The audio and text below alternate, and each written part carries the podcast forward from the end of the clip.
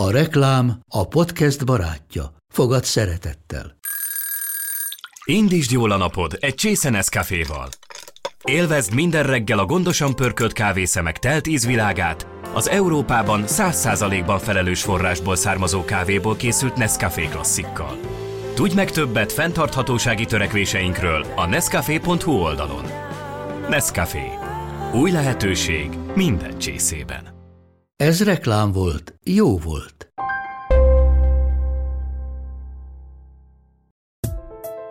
Én idő, veled. Ez itt a Femina Podcast csatornája. Lélektöltő beszélgetések Sós Andreával és vendégeivel.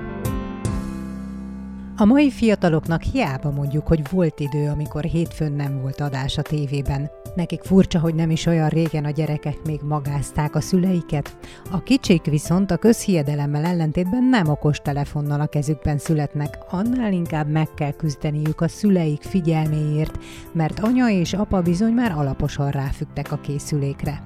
Meg annyi generációs különbség és konfliktus helyzet adódik a mindennapjainkban. Ezeket a különbségeket, az egyes nemzedékek sajátosságait, alapélményeit és azok következményeit kutatja és foglalja össze könyvében és előadásain Steigerwald Krisztián generációs szakértő. A Femina Podcast mai vendégével sok-sok gyakorlati példát felhozva beszélgetünk a spórolásban bajnok veteránokról, az első önző generációnak kikiáltott baby boomerekről, a maximalista X-esekről, az elsőként szelfiző Y-osokról, a Z-sekről, akik már nem másoknak, sokkal inkább saját maguknak akarnak megfelelni. És persze az érintőképernyős világba született éppen csak cseperedő alfa generáció tagjairól is minden kornak nehéz a gyerekkora, de hogy meg tudjuk-e azt érteni, és meg tudjuk-e azt értetni saját magunkkal, felnőttek, idősebb generációk, hogy mennyire nehézé tettük a mostani gyerekeknek az életét azzal, hogy ezt az egész digitális teret rájuk öntöttük úgy, hogy nem adtunk a kezükbe egy kreszt, egy forgatókönyvet, hogy ezt hogy kell használni. Azért, mert mi magunk se tudjuk, hogy hogy kell használni. Krisztiánnal természetesen kitérünk a generációs különbségek női vonatkozásaira is. Sziasztok, kedves podcast hallgatók! Jó, hogy itt vagytok, tartsatok velünk!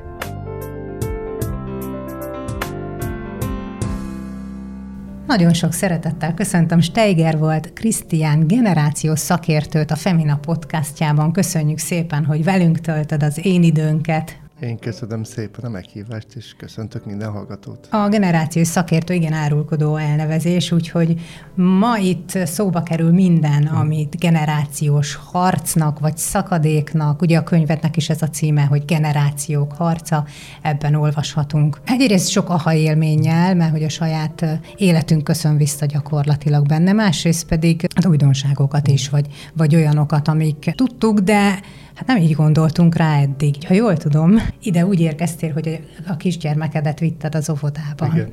Kérdésem a következő, hogy ön nem hagyta de otthon véletlenül a tíz óraiját, odaadta de neki a kaját, minden rendben volt? Oda, de a feleségem rákérdezett, amikor elindultunk, hogy megvan-e a tíz órai mert akkor bizony most nem jöttem volna ide, mert futottam volna vissza, hogy visszavigyem. De volt erre már példa, képzeld el az elmúlt hetekben, hogy, hogy otthon maradt a... Hát vagy a tíz órai maradt otthon, vagy valami egy kis füzete, és akkor mentem szépen vissza. Apa szépen hazamegy akkor. Lemondtam a kilenc órás meetinget, mert ez fontosabb volt, és mentem haza bizony. És ugye a vicc az egészben az, hogy majd ezt fogod csinálni, amikor iskolás lesz, meg gimnazista lesz, meg stb. Mert nekem már hát, 18 éves a lányom. Most ezt csinálom az óvodában, akkor mi várom a következő 15-16 évben? Hát így van, tehát nem az lesz, hogy ahogy a mi időnkben volt, hogy na, otthon maradt a tíz óra idédes gyerekem, akkor majd tanulsz belőle, éhen maradsz, hanem hogy a könyvedben is írod egy konkrét esetet saját magadról, hogy apa elfelejtette a tíz óraidat kicsim, apa tanult belőle, most elment szépen, és visszahozta. Így van, így van, hát a saját magunk. Hát nem is tudom, ez szülői bizonytalanság, vagy az a harc, hogy hogy más típusú szülők legyünk, mint valaha mi szüleink voltak, vagy az elmúlt x ezer évben, amilyenek a szülők voltak, és ez tele van hibával, és ezt a hibát mindig idézőjelbe szoktam tenni. Mert hogy mindig azt mondja, hogy hibáznak a mostani szülők, akik egy másfajta rendszerben voltak szülők, és teljes mértékben meg vannak arról győződve, hogy az ő nevelési stílusuk volt a helyes. De szerintem nincsen helyes. Tehát nem nagyon tudunk olyat mondani, hogy adott korszakban, vagy egy adott időszakban a nevelési metódus vagy a nevelési rendszer az éppen jó. Mert ugye milyen volt a mi nevelésünk, ugye a hallgatók kevésbé látják rajtam, de én a 80-as években voltam gyerek, tehát a 20. századi szülői nevelésnek a, a, az utolsó szemtanúja és átélői voltam, ahol ugye egy baby boomer vagy veterán szülői stílus, egy nagyon poroszos, hierarchikus, de már tegező stílusban, tehát hogy egy olyan megengedő, de azért még mégiscsak egy, egy, egy eblőt tartó szülői rendszerben voltam gyerek, ahol, ahol a felelősség tudatot szerették volna nagyon erőteljesen átadni a szülők. Egy felelősségre nevelés, egy önállóságra nevelés volt a középpontban, de kevésbé volt fontos az érzelmi nevelés, vagy nem is jó szó, hogy kevésbé volt fontos, kevésbé volt az eszköztára a szülőknek. Hm tehát biztos csinálták volna, hogyha tudták volna, hogy ezt hogyan lehet megoldani. Igen, tehát akkoriban még nem voltak könyvek, önsegítő Így irodalom, van. nem tudtál befelé fordulni, ha úgy érezted, hogy valami nem oké velem, hanem az volt, hogy hát pszichológushoz nem megyek, mert az csak a hülyék járnak, amúgy meg nincsen nem semmi. Nagyon, nem is nagyon volt a közbeszédben Lehetőség. ilyen, igen, hogy, hogy, igen. hogy egy szülő a nevelési tanácsokat tud kérni. Volt a nevelési tanácsadó, de az a már nagyon-nagyon szélsőségesen veszélyes helyzetekbe avatkozott bele, de az, hogy ilyen, ilyen szülői akadémia, szülőknek szóló olvasmányok egyáltalán nem voltak. Olyannyira nem, hogy az első nagy, valódi, a mai értelemben vett pszichológiai követéses vizsgálat a gyerekek életével kapcsolatban 1995-ben készült el. Tehát voltak régen is különböző a gyerekekkel foglalkozó szakirodalmak, de olyan jellegű történet, ami kimutatta, hogy a gyerek az nem mini felnőtt, hanem egyedi lelki és fizikai és mentális képességekkel rendelkező lény, aki nagyon nagyban különbözik a felnőtt léttől, az 1995-ben készült el. Tehát ma nagyon könnyen beszélünk arról 2021-ben, hogy mit tudunk a gyerekekről, de 1980-ban, 70-ben, 60-ban semmi nem volt a szülőknek a kezében, csak a több éves, vagy több évszázados, vagy több évezredes tapasztalás. És az a tapasztalás az volt, hogy a gyereket tanítsuk meg arra, hogy önállóan felelősségteljesen éljen. Ma viszont arra akarjuk megtanítani a gyerekeket, amennyire lehet, boldog legyen, és legyen egy érzelmi biztonsága. És ez egy teljesen új szülői történet. Ezt most nekünk kell kitalálni. Nekünk kell kitalálni, és ahogyan a másiknak, az előző módszernek, ennek is megvannak a vadhajtásai, nem? Hát, hogy nem ez, hogy én mindig a feneke alá tolok mindent, hogy jaj, hogy nehogy trauma érje, bármi csúnyán nézzenek rá, uh-huh. akkor már úristen rohanok az iskolába. Abból sem tudjuk még, hogy mi fog kijönni. Nem tudjuk, de hogy, hogy nem akarunk rosszat. Tehát, hogy itt nagyon könnyen kritizálhatóak a szülők, mert nagyon sokan elmondják, hogy a mai szülők nem nevelnek. Persze, hogy nem. Most, hogyha ha, ha visszanyúlunk a, a 30, 40, 50, 100, 200, 500 évvel ezelőtti időszakra, akkor sem neveltek. János azt mondta, hogy idomítottak akkor a szülők, és nem neveltek. Ugye akkor egy, egy rendszerbe, egy kaszba bele kellett nevelni a gyereket, ami egy nagyon erős idomításnak is hívható. Most pedig azt akarjuk elérni, hogy egy gyerek boldogabb legyen, mint mi vagyunk. Egy olyan világba, amiről semmit nem tudunk, hogy 30 év múlva lesz-e levegő, lesz-e víz. Tele vagyunk bizonytalanságokkal és kérdésekkel, most a Covid időszakában pláne. Egy csomó szülő azt próbálja megtenni, hogy a gyerek amennyire lehet ebben a hihetetlenül bizonytalan világban kiegyensúlyozott tudjon lenni. De nem tudjuk, hogy hogy kell csinálni. Hát mi nem kaptuk ezt meg. Te is, amikor azt mondod, hogy mindent a feneke alá tolunk, hol van a határa, meddig a feneke alá tolod, és honnantól kezdve azt mondjuk, hogy már túlzás, amit csináljuk. Nem tudjuk, nincsenek ilyen határok. Próbálkozunk. Amit a leginkább el lehet most érni egy mostani szülői generáció esetében, hogy mondjuk átbeszélik a szülők egymással, hogy kinek milyen tapasztalása van. Kevés az ilyen fórum, de az olyan fórum, ahol ezek megvalósulnak, ott viszont iszonyat parázs viták és iszonyat parázs beszélgetések zajlanak. Tehát nem gondolom azt, hogy sokat segít a mostani szülői generáción a fikázás, vagy azt mondani szemben velük, hogy ők nem azt csinálják, amit kellene, sokkal többet segít a megértés, és sokkal többet segít az, hogy leülünk és beszélgetünk erről, és ötletelünk, és segítünk a szülőknek. Fogjuk meg a szülők kezét, mert nincsenek most könnyű helyzetben. Nincsenek könnyű helyzetben a szülők, de nincsen könnyű helyzetben tulajdonképpen egy generáció sem, hiszen rohamosan változik a világunk, és mindannyian tulajdonképpen saját magunk generációs hozzáállásával tudjuk értelmezni. Beszéljük át, kérlek, hogy most a ma élő generációk melyek is uh-huh. nevezetesen, tehát kik élünk mi most uh-huh. így együtt, hány generáció? Jelenleg Magyarországon hat generáció van, és ezt azért fontos hangsúlyozni, mert hogy a generációhoz való tartozás az nagyon erősen kultúra függő. És az, hogy Magyarországon hat generáció van, az nem azt jelenti, hogy az egész világon hat generáció van, és nem azt jelenti, hogy ugyanazok a generációk vannak, mert hogy nagyon erősen, mint ahogy mondom, kultúra és történelem függő. Ebből a szempontból bizonyos országokban vagy földrészeken más generációs besorolások vannak. Például Amerikában teljesen mások a, a generációs besorolások, és hiába van ott is X generáció, meg nálunk is X generáció. Ugye az X generáció az 1965-79 között születetteket hívjuk, azért az egy nagyon erős szocialista rendszerben született magyar X generációs, hasonlítsuk össze a 70-es évek amerikai kapitalista X generációsával, más gyerekkora volt, és egy teljesen más identitása van önmagával, a jövőképével, a pénzzel, a gazdagsággal szemben. És a onnantól kezdve meg egy csomó minden változott, de egyre inkább ahogy globálissá vált a Föld, egyre inkább elkezdtek hasonlítani a fejlett országokban a generációknak a besorolása. Nyilván teljesen más Afrikában, vagy teljesen más Ázsiában, ahol egy teljesen más családi kultúrában nőnek fel a gyerekek. De Magyarországon hat generáció van. Amit nagyon fontos az elején tisztázni, hogy a generációhoz való tartozás az nem egy életkori doboz. Tehát nem arról beszélünk, hogy fiatal generációk és idős generációk. Én X generációs vagyok, jelenleg nem annyira fiatal, de még olyan fiatalos. Az X-esek most per pillanat a középkorúak. De 30 évvel ezelőtt is X-esek voltunk, de akkor kifejezetten fiatalok voltunk. 30 év múlva is X-esek leszünk, de akkor már nagyon idősebb emberek leszünk, de ettől függetlenül mindig is X-esek vagyunk. A mostani legfiatalabb generáció az alfa és a Z generáció, jelenleg fiatal, de 40 év múlva ők is középkorúak lesznek. De akkor is X, a Z és alfa generációsok lesznek. Oké? Okay? Tehát, hogy a generációhoz való tartozás az egy tapasztalati gyűjtemény, hogy ki milyen tapasztalatokat gyűjtött össze az élete során, mert ezek a tapasztalatok fogják meghatározni, hogy számára mi a földi valóság.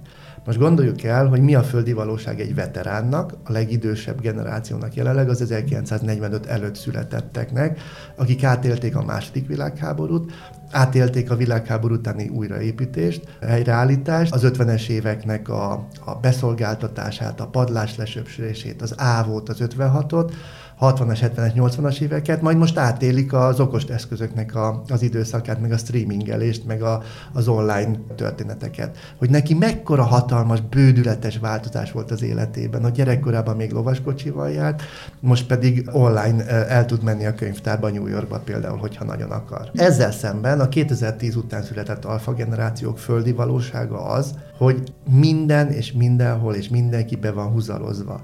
Hogy egy olyan bolygóra születtek, ahol egy online és offline világ egybe van, ahol a felnőtt társadalom és a gyerektársadalom és mindenki folyamatosan online ellen van. És nem ők hozták magukkal a földre. Nekem egy csomószor elmondják, hogy Krisztián, a ma született újszülöttek kezében mobiltelefon van tessék megkapaszkodni, életemben nem találtam egyetlen olyan újszülöttet se, pedig felhívtunk egy csomó szülésznő, hogy ezt nem találtunk egyetlen olyan újszülöttet se, aki mobillal a kezébe született volna.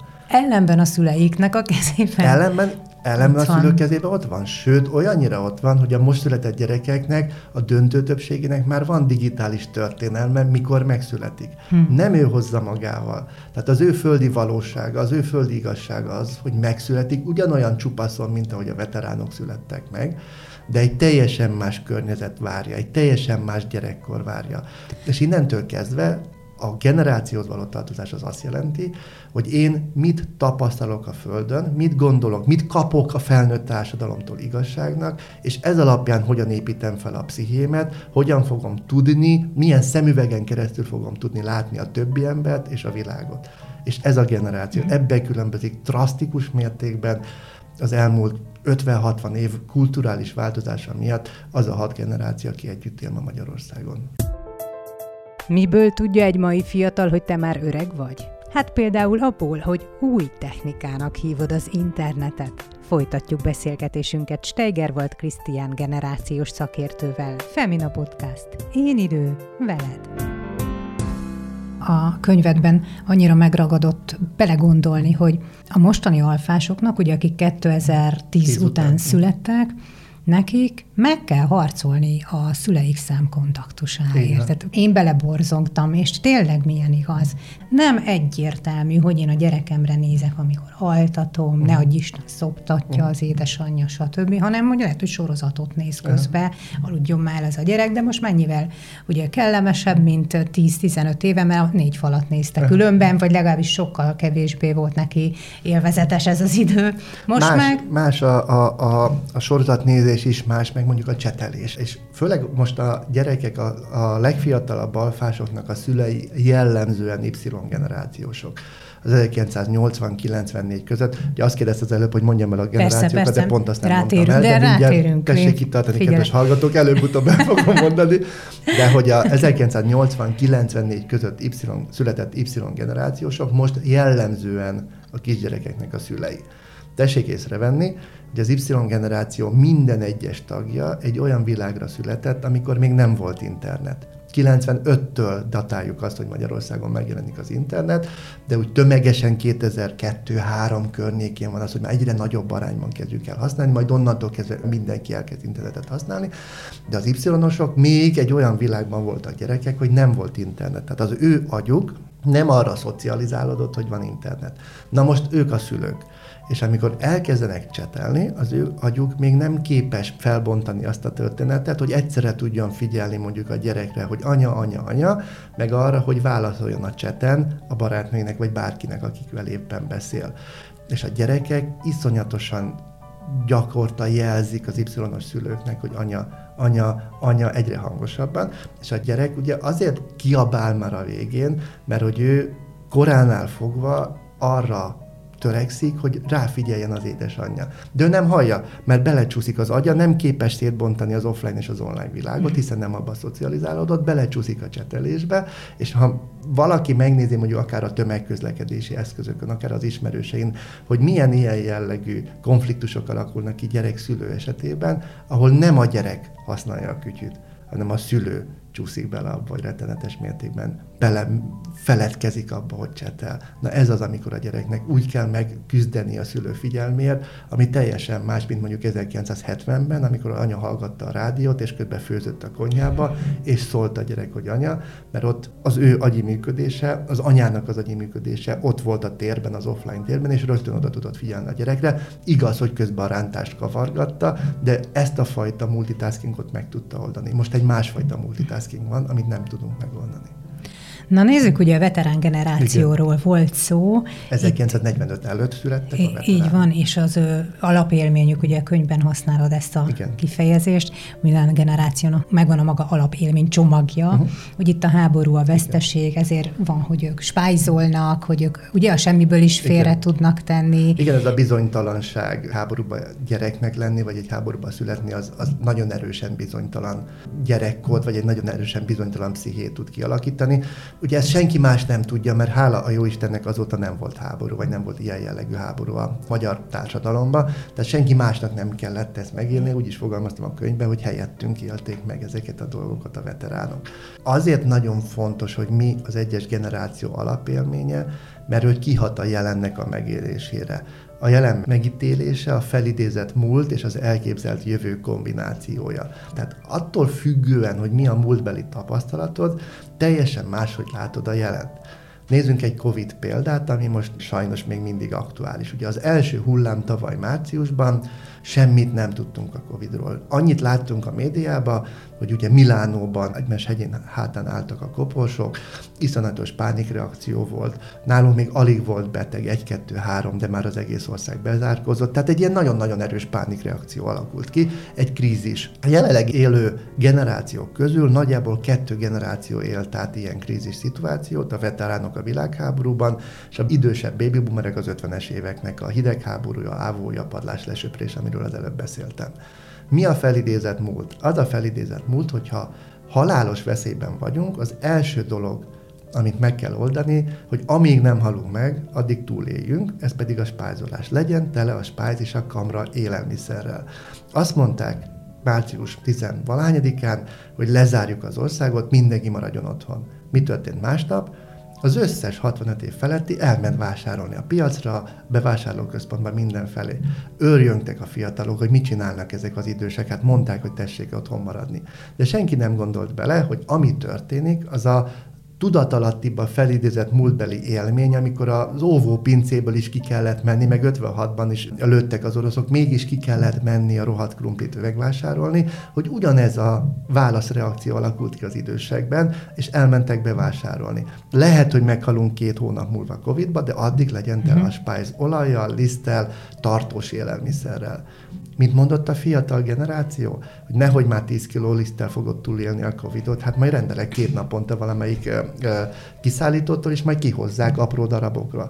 Plusz a felidézett múltban nem volt benne az, hogy neked otthon étkezned kell. A 60-as, 70-es évektől kezdve az összes generáció hétköznap nem otthon kezdett el enni hanem az üzemi étkezdében, meg az iskolai menzán. Korábban nem volt ilyen. Tehát a 70-es évektől kezdve egyre nagyobb arányban, egyre kevesebb generációnak kellett azt átélnie, hogy hétköznap otthon kell főzni, és otthon étkezek.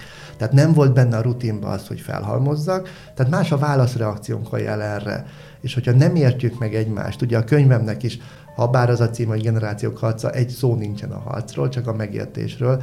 Hogyha nem értjük meg egymást, ha nincsenek ezek az általad is említett aha élmények, akkor nagyon furcsán nézünk egymásra, és nagyon nehezen találjuk meg azt, hogy hogyan tudunk kapcsolódni egymáshoz, és akkor ha nincs meg a kapcsolódás, akkor meg ugye általában jöhet egyfajta harc. Na ez a 45 előtt született veteránoknak az alapélménye, és ezért fontos megérteni az alapélményt, mert a jelen élményét, a jelen felfogását és a jelen értelmezését befolyásolja nagyon nagy mértékben. Tehát az alapélményeinken szűrjük át az összes újdonságot, ami időről időre ér bennünket. De azt hadd tegyem hozzá, hogy ez egy része az énünknek, azért, uh-huh. tehát azt nem lehet azt mondani, hogy mindenki az alapján működik, amilyen a generációs hovatartozása. Tehát nagyjából három dolog határozza meg a működésünket.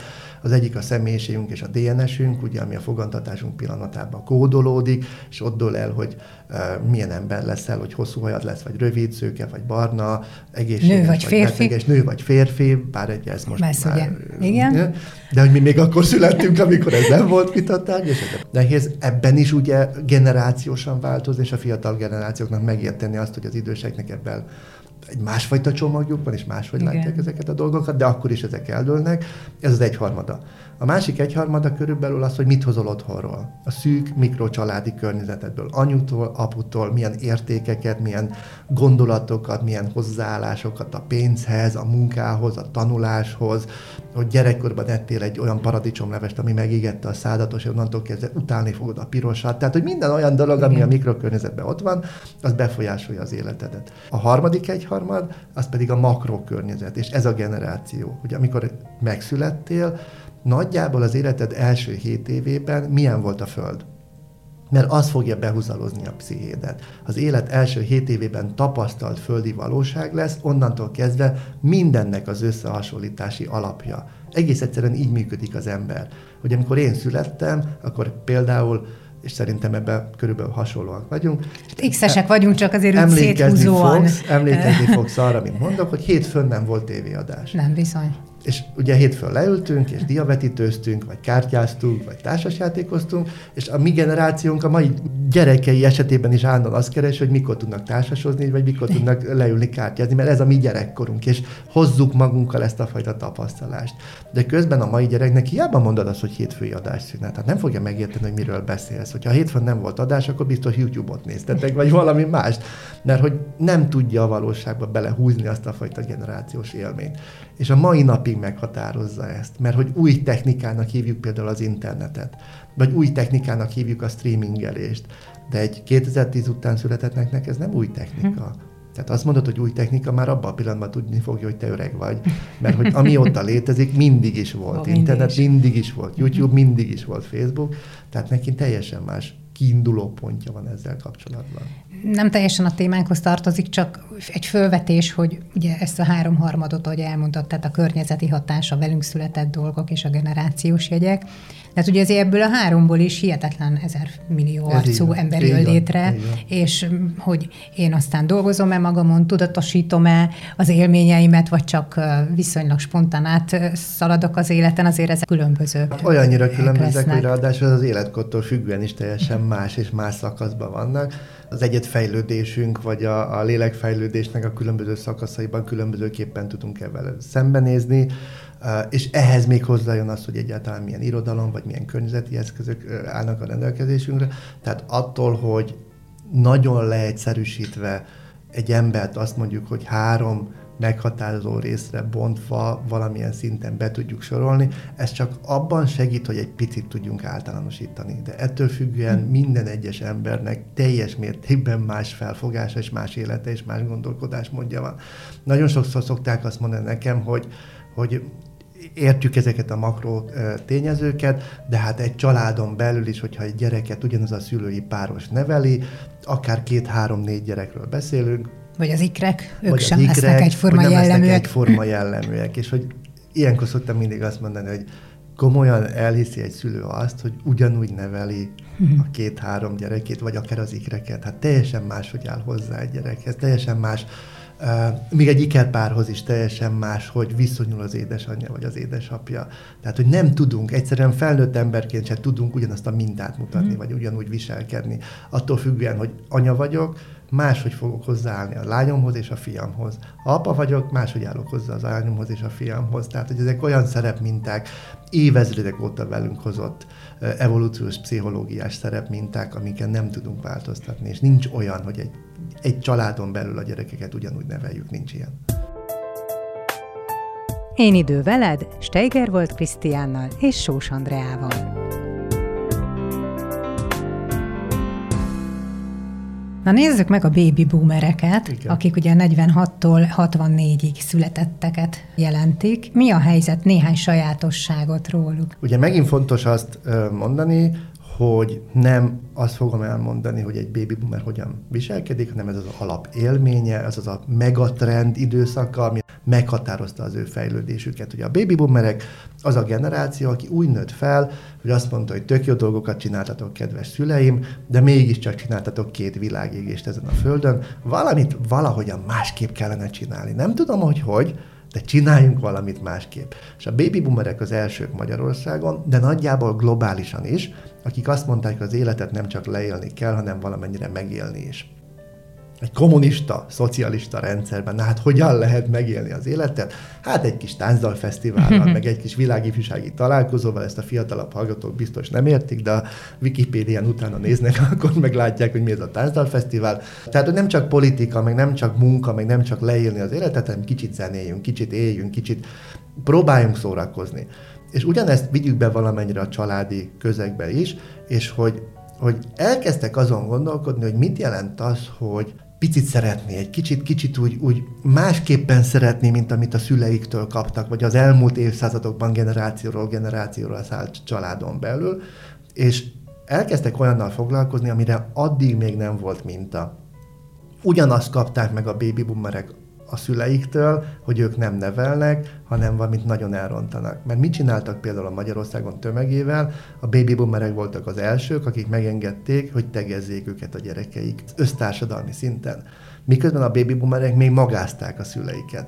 Tehát volt egy olyan átmeneti időszak, ahol a gyerek tegezte a szülőt és a nagyszülőt, de a szülő meg magázta a nagyszülőt. Tehát, hogy egy ilyen nagyon furcsa időszak öm, család szociológiai szempontból nagyon furcsa időszakot élhettünk át, és tulajdonképpen ott indult meg az a folyamat, hogy nem az életkorhoz kötjük a tiszteletet. De annak ellenére, hogy ők kezdték meg a nyitást családon belül szülő és gyerek esetében, nem volt meg az eszköztáruk arra, hogy a mai értelemben szeretni tudják a gyerekeket. Tehát, hogy kimondani azt, hogy szeretlek, hogy megölelni. Tehát, hogy ezeket az intimitást átadni nagy tömegbe a gyerekek esetében. Ez a baby boomerek nem kapták meg a szüleiktől, ők kezdték el keresni, foglalkozni vele, és a későbbi koroknak a gyerekei ezt már megkapták. Ők Ehelyett- ellenben sok-sok dobozos kaját. lettek. Így van. Csomagoltak a Így van. gyereknek, Tehát az feladat, unokának. Igen. Feladat. Neked fiam, egy dolgod van, tanuljál. Apád, anyád mindent megtesz helyetted, de te vidd többre, neked könnyebb legyen, ugye ez volt a nagy mondás, neked legalább könnyebb legyen az élet, mi helyetted dolgozunk, neked nem kell az iskola után elmenni dolgozni, neked csak egy dolgod van, hogy tanuljál és vidd többre. És emiatt egy nagyon erős feladatba csomagolták a szeretetüket, süteménybe csomagolják mm. a szeretetüket a mai napig. Tehát amikor egy baby boomer azt mondja a gyerekének, hogy hív fel, hogyha hazaértél, tulajdonképpen azt mondja, hogy szeretlek. Hmm. Ezt csak neked sütöttem, gyerekem, akkor azt mondja, hogy szeretlek. Csak nem tudja kimondani, nem tudja ennyire exaktul kimondani, mert nem kapta meg abban az időszakban ezt az eszközt. Segít mondjuk lakást felújítani, azzal hát, is azt mondja, hogy szeretlek. Hétvégén Tehát valamilyen... egy baby boomer szülőt, akkor biztos, hogy a, a apa megmetszi a fákat, vagy meg kivasal helyetted, mert hogy Igen. ebben akarja megmutatni, hogy szeretlek. Viszont az ebédet valószínűleg nem fogadja el, hanem inkább hoz. Igen, azt is hoz magával. magával tehát, hogy lágyom, tudom, hogy neked annyi dolgod van, akkor majd én hozok Igen. helyette. Igen, de, de nem biztos, hogy szembe tudjam azt neked mondani, mm. hogy mennyire szeretlek, mennyire büszke vagyok rá. Másnak elmondja, tehát hogy nagyon sok mindenkinek, de a gyerekének szembe elmondani ezt nagyon nehezen teszi. Mm meg, meg sokszor nehezen megy az, hogy megöleli a gyerekét, uh-huh. mert hogy, hogy ezek nem voltak akkoriban eszközök. Jönnek az X-esek, Jövünk ezek vagyunk mi. Mi a két véglet vagyunk, azért a fiatalabb X-esek, már egy nagy 18 uh-huh. Mhm. éves elmúlt kamaszlánya, de még mindig X-es szülőként vagyok benne a sztoriban, tehát az alapélményeink azért nagyjából hasonlóak, és megfogott a könyvedben nagyon nagy magamra ismerésé volt, és aha élmény. A feladat, orientáltság azért, hogy az önbecsülésem uh-huh. meglegyen. Én azt hittem egyszerűen csak, hogy szeretek mindig új dolgokat kipróbálni, új, új mindenfélébe belevágni, és hát kiderült, hogy ez egy generációs jegy, Igen. és még az oka is megvan. És milyen sokan vagyunk, akik ugyanúgy élik meg a dolgaikat, hogy igen, tehát hogy az X-eseknél valamiért kialakult az, hogy olyan nagy mértékben éltünk át változásokat az életünkben, hogy sokszor akkor is változtatni akarunk, amikor semmi nem indokolna, hogy változni kell. Mert hogy egész egyszerűen ez a bizonytalanság biztonsága az, ami, ami folyamatosan arra ösztönöz minket, hogy akkor vagyunk biztonságban, hogyha semmi nincs biztonságban. Hmm. Mert ugye ezt éltünk meg gyerekkorunkban. Hát egy rendes X-es az élete során minimum három rendszerváltást élt át minimum hármat csak Magyarországon. És akkor nem beszéltünk a pénzügyi rendszerváltásokról, a lelki rendszerváltásról, a gazdasági rendszerváltásokról, vagy a média, a kommunikáció, az infotechnológiai rendszerváltásokról. Hát azért legyünk őszinték, szerintem te is pontosan tudod, hogy miről beszélek. Nálunk az iskolában még stencilezőgépen sokszorozták a, a dolgozatokat, meg indigóval írtuk Indigóval át. írtunk, meg Igen. írásvetítőre, fóliával írt rá a tanár, hogyha tudta egyáltalán, hogy hogy kell az írásvetítőt használni. Na ehhez képest most a gyerekeink okostáblán tanulnak, meg e-naplóval, meg, meg hogy egy teljesen más technológiai környezetet éltünk végig, és mentünk végig, és azt is meg kellett tanulni, és ezt is meg kellett tanulni. Tehát egy olyan rohamos fejlődési időszaknak vagyunk a szemtanúi, ráadásul olyan szemtanúi, hogy akkor voltunk gyerekek, és most is még középkorúak vagyunk, hogy nem legyinthetünk arra rá, hogy ezt nekünk nem kell megtanulni, mint ahogy mondjuk a veteránok nagy többsége azt mondja, az internetet nekem már nem kell megtanulni, ennek ellenére zárójel megtanulták. Sőt, amikor ugye pár héttel ezelőtt leállt az egyik legnagyobb social media platform, akkor a magyar nyugdíjasok tömkeleg emelte fel a vezetékes telefont, és kezdtek el hívni egymást, hogy jaj, drágám, nálad sem működik a Messenger, mert hogy, mert hogy mindenki ott volt. Ugye a fiatalok nem estek pánikba, hanem tömegével átmentek egy másik social media platformra, ami működött. Hát mentek a TikTokra, meg a társaira, és... Meg olyanokra, aminek a nevét, nevét sem tudod. tudjuk. Nagy büszkén mondtam a TikTokot, így előrukkoltam vele, hogy azt legalább tudom média platform, ami abban a hét órában olyan mértékű növekedést ért el, hogy nagyobb új létszámú tagja lett, mint Franciaország teljes lakossága, abban a hét órában. Ennek a Facebook leállásnak a Facebook leállásnak a köszönhetően. Tehát, hogy lehet, hogy az összes generáció használja ezeket az új technológiákat, és az új technológiát megint idézőjelbe tettem, mert csak nekünk új, de mi büszkék vagyunk arra, hogy tudjuk ezeket használni. De a fiatalok ezt olyan rutinnal használják, hogyha az egyik leáll, pontosan tudják, hogy mi a másik, harmadik, negyedik, ötödik opciója. Nekünk nincsenek opcióink. Ez a különbség a tanult és a beleszületett válaszreakciók esetében. Ugye az X-esek tanulják ezeket a dolgokat, folyamatosan tanuljuk ezeket a dolgokat, és imádunk tanulni, és imádunk változni, de ettől függően nem rutinból használjuk ezeket a dolgokat. Nem rutinból vagyunk digitális szülők, mert hogy még soha nem voltak előttünk digitális szülők, nem rutinból vagyunk érzelmi biztonságot adó szülők, mert ahogy erről beszéltünk, ezt most nekünk kell kitalálni, hogy hogy tudjuk azt megoldani, hogy a gyerekeink boldogok tudjanak lenni. Mi azt kaptuk a szüleinktől, hogy nekünk könnyebb legyen mi ezt már nem tudjuk átadni a gyerekeknek, mert ez evidencia, hogy a gyereknek uh-huh. könnyebbnek kell lenni az életébe. Tehát valami pluszt adunk ehhez, mi már azt is szeretnénk, hogy a gyerekeink boldogabbak legyenek nálunk. Tehát csak a lelki biztonság. Há, persze, csak uh-huh. nem tudjuk, hogy ez mit jelent, hiszen mi ezt nem kaptuk meg. Uh-huh. És ezért jön az, amit a kérdésbe föltettél, hogy tulajdonképpen abba keressük a biztonságot, ami a gyerekkorunkban megvolt, ez az állandó változás. De nem tudunk visszanyúlni a gyökereinkhez, mert ami a mi gyerekkorunkban megvolt, az most nincsen meg. Szerintem a te gyerekkerodban is hogyha a szülő azt akarta, hogy játsszál, kiküldött az udvarra. Mm-hmm. Tök mindegy hány óra volt, hát a nap még nem volt bőrrák okozója, okay. a kullancs nem csipett halálra, hogyha elestél, akkor nem kaptál tetanusz injekciót, egy gyógyszer volt a szumetrolém, és mindenkire azt kaptam. És nem voltak EU-s, keresztül. EU-s játszóterek sem. Á, Istenben, hát dehogy is, hát olyan életveszélyes dolgokra másztunk föl, és az volt a központi játszótér. Na ehhez képest ezt most nem tudod megtenni, tehát nem engedett ki a gyereket. Igen. Déltől háromig ugye bekenjük, de akkor sem menjen ki. Nem menjen erdőbe, mert az összes erdőben fertőzött kullancs van. Egy éves koráig más gyógyszert kap, mint egy és három kötet, meg három és hat között. Tehát, hogy nem tudunk visszanyúlni a gyerekkorunk mint mintázatához, hát nyilván tele vagyunk bizonytalansággal. Na nézzük az Y-osokat. Cégvezetők uh-huh. panaszkodnak, hogy na ezek a mai fiatalok, Igen. ezeket nem érdekli. Sem a biztonsága a munkának, távlatokban nem tudnak gondolkozni, nem akarnak dolgozni ezek, csak nyomkodják a telefon uh-huh. munkaidőben is.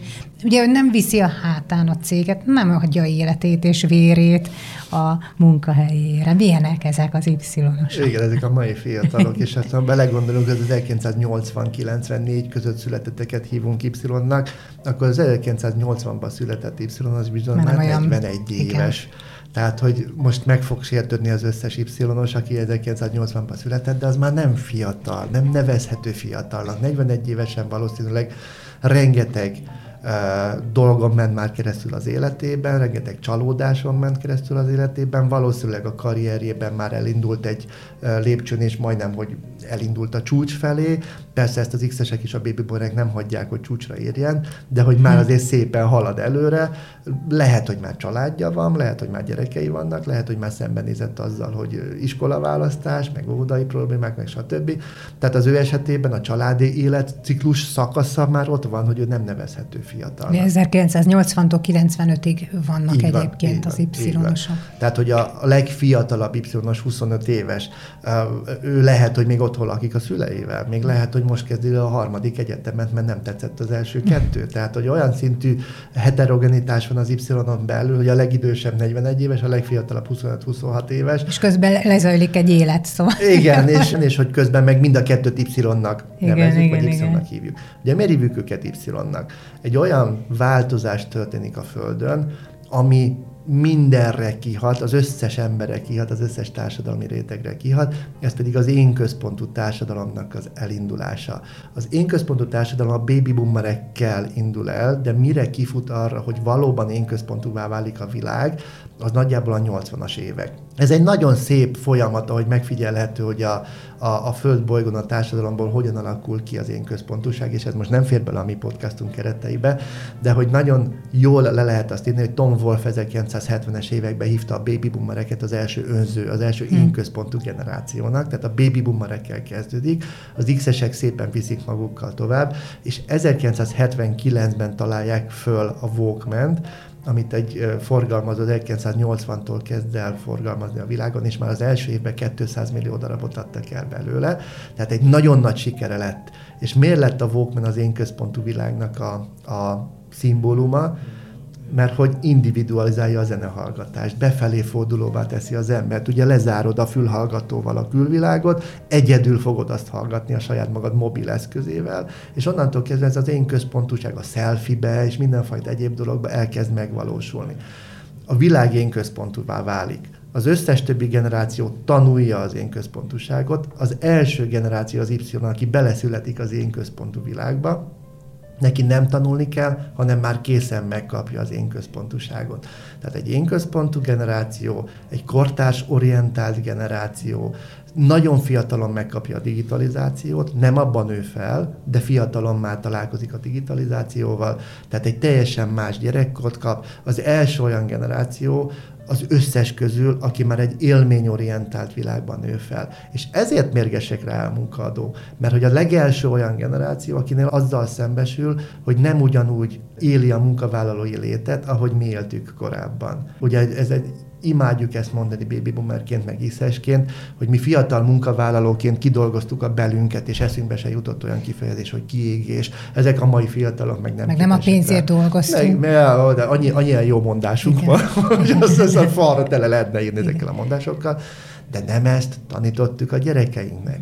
És az Y az első, aki ebben szembesített minket. A zéseknél már ez nem zavar. Uh-huh. Tehát a zés, zések azok az X-esnek a gyerekei őket nyilván nem fogjuk utálni, tehát ott nem fogunk ezzel szembesülni. Sőt, de azt mondjuk, hogy igen, kérd meg az árat a munkádnak, és ne szakadjál bele, ne szakadjál ha lehet. Be, ne úgy csináld, mint anyád meg apád, igen, hát tanulj a hibánkból, igen. Ja. Hogy az életet az tényleg úgy éld meg, hogy ne abba halljál meg 45 évesen, hogy magas a vérnyomásod, meg tere vagy mindenfajta krónikus betegséggel, mint a szüleid, hanem csináld valahogy máshogy.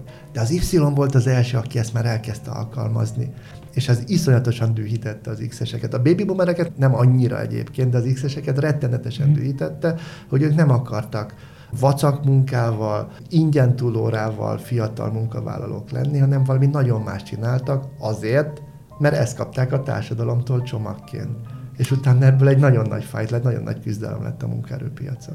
Mondod, hogy kortársorientált generáció, csak ugye máshogy, mint mi x tehát hogyha a kortársammal vagy a barátommal akartam foglalkozni, akkor találkoztunk, van, összejártunk. Ez az Y-osoknál ez már nem. Ugye azért lettek kortársorientáltak, mert ezt látták az Y generációnál, aki a kulcsos gyerek volt, hogy a networking rettenetesen fontos. Ugye mi hoztuk be X generációsak azt a világba, hogy nem csak a munkahely és a család az, ami fontos platform, ahol élhetünk, hanem mi lettünk három platformosak, munkahely, család, barátok.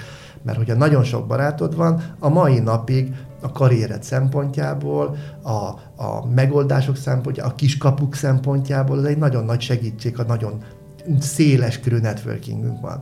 Ezt látták az Y-osok. De az Y-osoknál már a 90-es évektől kezdve ugye bejöttek azok a plegykalapok és mindenfajta egyéb médiumok a magyar világba, ahol nyilvánvalóvá vált, hogy az élet tele van veszéllyel. Addig nem volt tele. Tehát a gyerekrablás volt ugye a leghíresebb, a Farkas Helga, ugye, ami a 90-es évek közepén borzolta a szülőknek a kedélyét, tehát onnantól kezdve elkezdtük bezárni a gyerekeket, ülve szórakozunk, otthonról szórakozunk, a négy fal közül szórakozunk.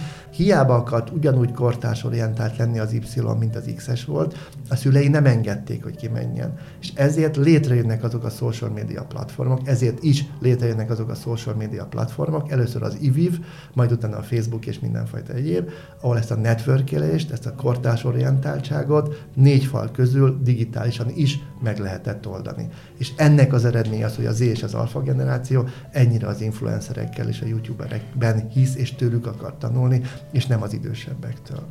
Tehát, hogy ez szépen átszivárgott? Persze, hát ez egy uh-huh. okokozati összefüggések, uh-huh. minden logikusan egymásra épülő folyamat.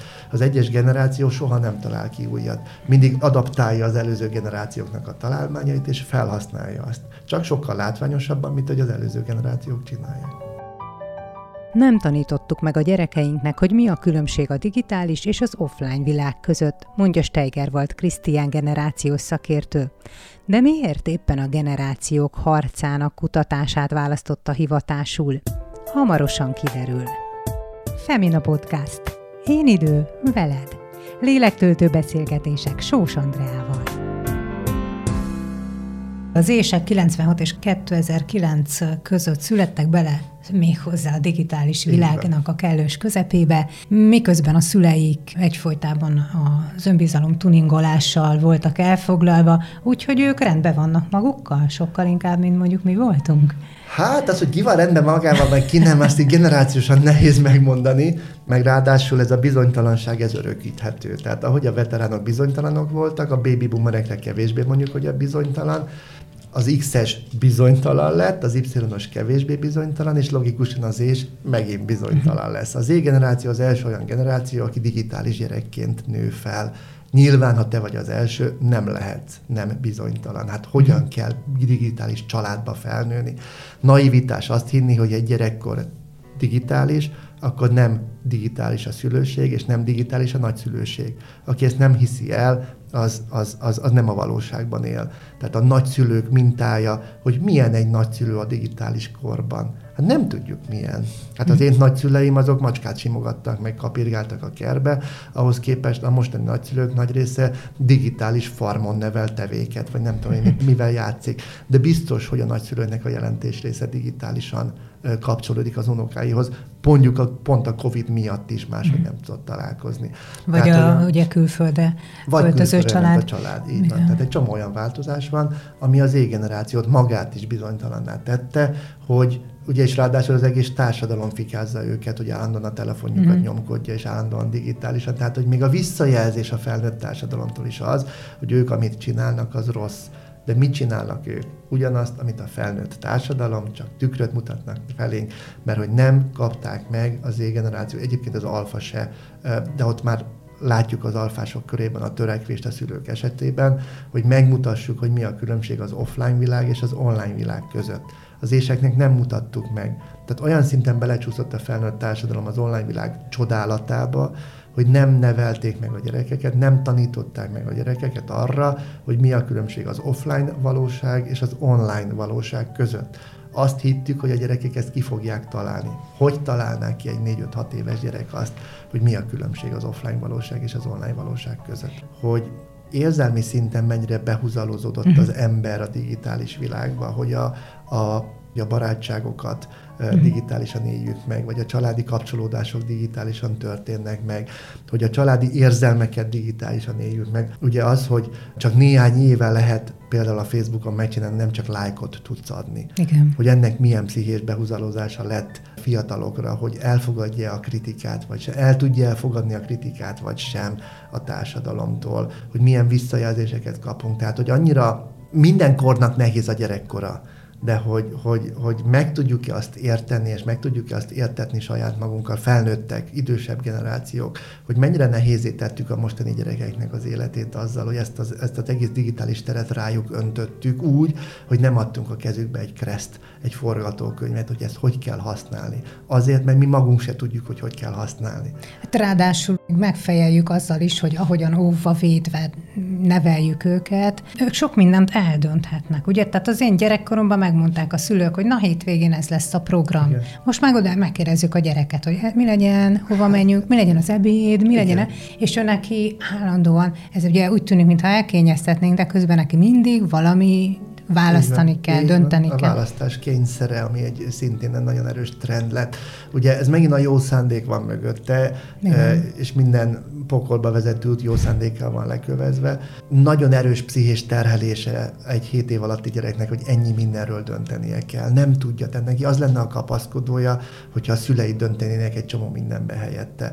De hogy mi ezt szeretetből akarjuk, tehát tényleg jó szándékból. Dönts el, melyik mesét akarja nézni. Uh-huh. Hát neked milyen lehetőséged volt döntésben este, hogy mesét nézel semmi, a tévében? esti mese. Maci volt 10 perc. Nézed, vagy, vagy nem. Tehát ez a kettő, mert 19-15-kor köpött a maci. Ha nem ültél ott, nem láttál egy nap mesét. Ma meg bármikor a gyerek azt mondja, hogy mesét akarni, bármikor, bárhol, tehát bármilyen körülmények között elvezed a telefonodat, és meg tud nézni egy mesét. Megkérdezed, hogy melyik mesét akarja, melyik csatornán akarja. És a gyerek dönteni fog, de ez az ő pszichés fejlődését, az ő pszichés jellemzőzát nagyon nagy mértékben befolyásolja, hogyha gyerekkorában ebben is döntenie kell, hogy melyik mesét nézze, ez majd később az iskolában vagy a munkahelyén nagyon nagy mértékben befolyásolja azt, hogy ő folyamatosan dönteni akar például arról, hogy ezt a pozíciót akarja, vagy sem. Nem lesz ilyen, hogy nyugdíjas állás fogalma, nem uh-huh. lesz mhm. ilyen, hogy egy munkahelyen akar dolgozni, mert ez a döntési helyzet, ez a választási kényszer ezt fogja elérni, ezt fogja befolyásolni. Csak nem rakjuk össze ezeket a dolgokat a fejünkbe, hogyha jó szándékból a gyerekeinkkel például azt tesszük meg, hogy elviszük helyette a tíz órait az iskolába, akkor ezzel tulajdonképpen egy, egy szeretett hálót húzunk köré, ezzel egy, egy olyan kapcsolódást, érzelmi biztonságot adunk neki, ami tök jó, de közben elveszük a felelősségvállalást, uh-huh. elveszük az önállóság kérdéskörét, vagy a, a, a megtanulásának a lehetőségét. Adunk valamit, de valamit kiveszünk a képletből. Ha kiveszünk valamit a képletből, ne keressük 20 év múlva, ne kérjük számon 20 év múlva a gyerekeinket, hogy miért nem azt csinálják. Azt fogják keresni, amit kaptak pici gyerekkorukban, az érzelmi biztonságot. Ezt az érzelmi biztonságot keresik most a munkahelyen és az iskolába. Csak mi szülőként, pedagógusként, munkaadóként meg azt gondoljuk, hogy ugyanazt fogják keresni, amit mi kerestünk, mert de mi más kaptunk gyerekkorban, mi felelősségvállalást kaptunk gyerekkorban. Nem tud ez visszaköszönni. Erről szól a generációhoz való tartozás, erről szólnak az én előadásaim, a tréningeim, a könyvem, hogy azt tessék megérteni, hogyha más gyerekot adunk a gyerekeinknek, akkor az olyan szinten kihat a fejlődésükre, hogy 20-25-30 évesen is teljesen másra fognak fordulni, teljesen más fognak keresni. Ha nem értjük meg, akkor szídjuk őket, akkor fikázzuk őket, a szüleiket fikázzuk. Ha megértjük, akkor indul el az, hogy egy hidat tudunk építeni, egy kapcsolódást tudunk építeni, és egy, egy normális, egymással jól működő viszonyrendszert tudunk kialakítani. Nagyon-nagyon gyorsan szalad az időnk, úgyhogy én nem is tudom, mibe kapjak a rengeteg téma közül, hogy a memóriánkat hogyan alakította át például a gyorsan változó világ, hogy a hosszú távút használjuk még mi a gyerekeinknek, meg a rövid, ugye? Igen. Az, ami az erősségük lesz. Az alfa generáció a maga érintőképernyős világával, amiben ők beleszülettek, de sorolhatnék egy csomó minden. Mégis egy dologra térjünk ki, és ezzel nem egyszerűsíteni fogom a helyzetet valószínűleg, de hát itt mégis csak a Feminának a podcast stúdiójában ülünk, nekünk a szívügyünk a nők. Aha. Hogyan lehet ezt ebbe a képbe ágyazva tekinteni generációk és a nők összefüggései. Biztosan az előadásokon is fölmerül ez. Ez egy nagyon nagyon összetett kérdés, és ugye ugyanúgy, mint például a fenntarthatóság, ahol a fiatalok esetében sokszor éri az a vád az idősebbeket, hogy ők tették tönkre a földet, és nem hm. figyeltek oda. Ugyanúgy ez a nemi kérdés, vagy a női egyenjogúság kérdés, és egy olyan történet, hogy hát az az öregek az nem foglalkoztak a nőkkel, meg a...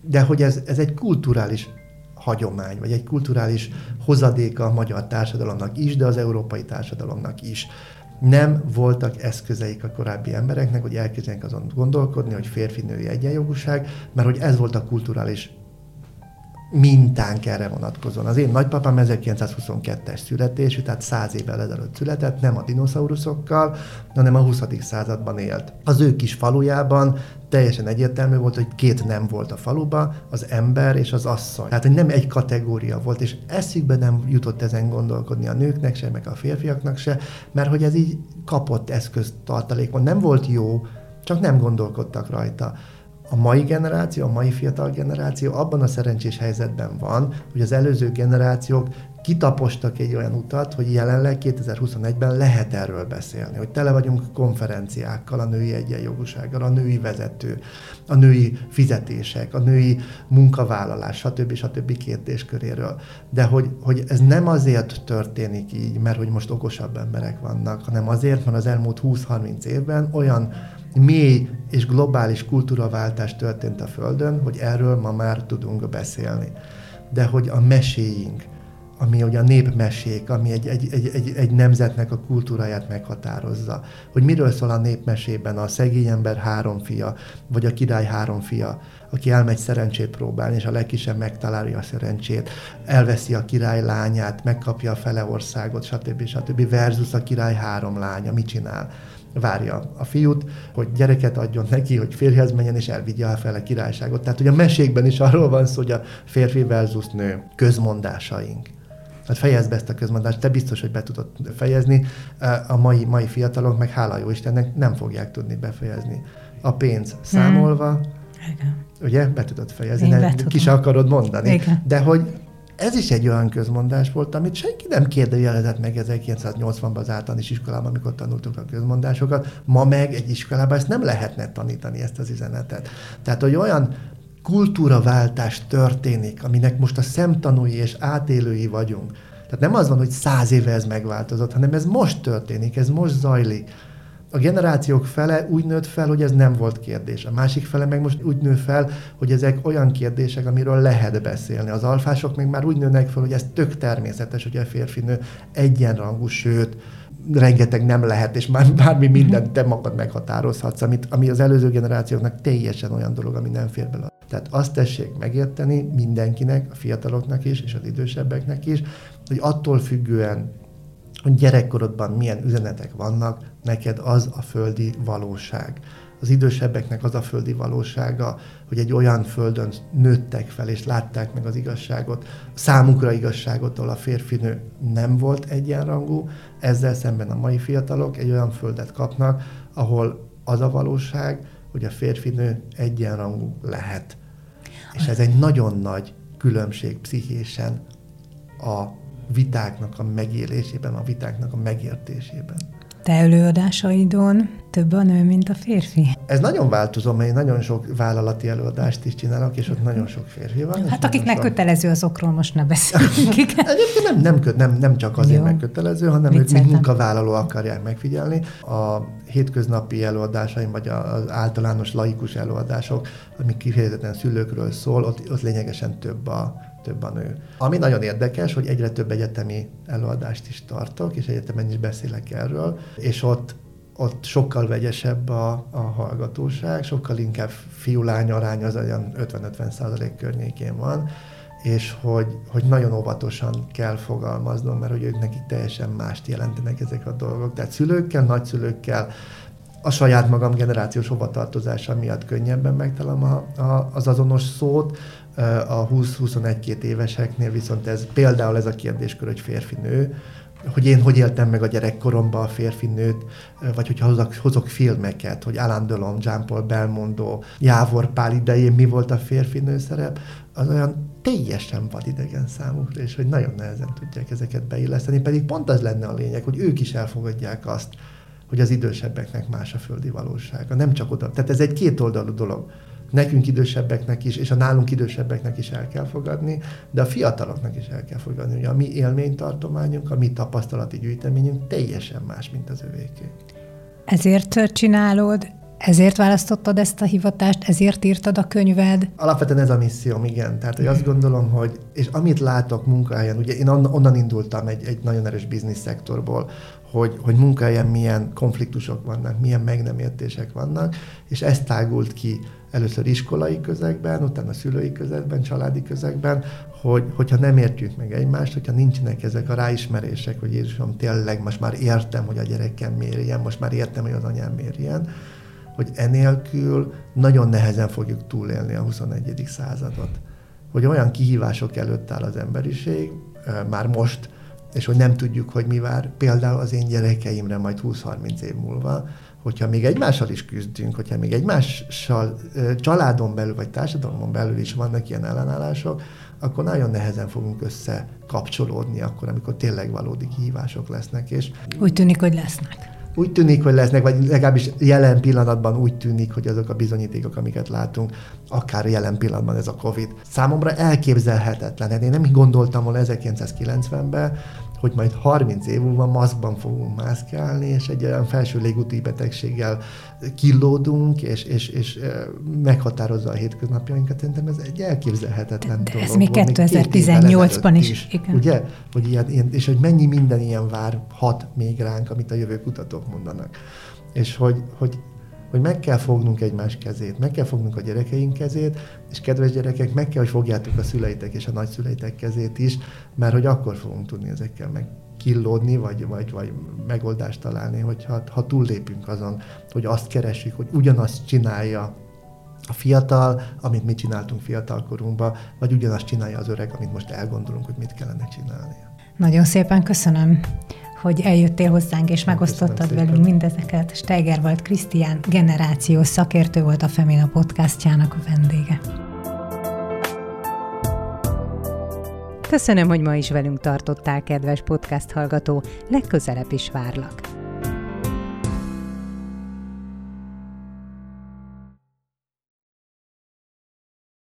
A műsor a Béton partnere.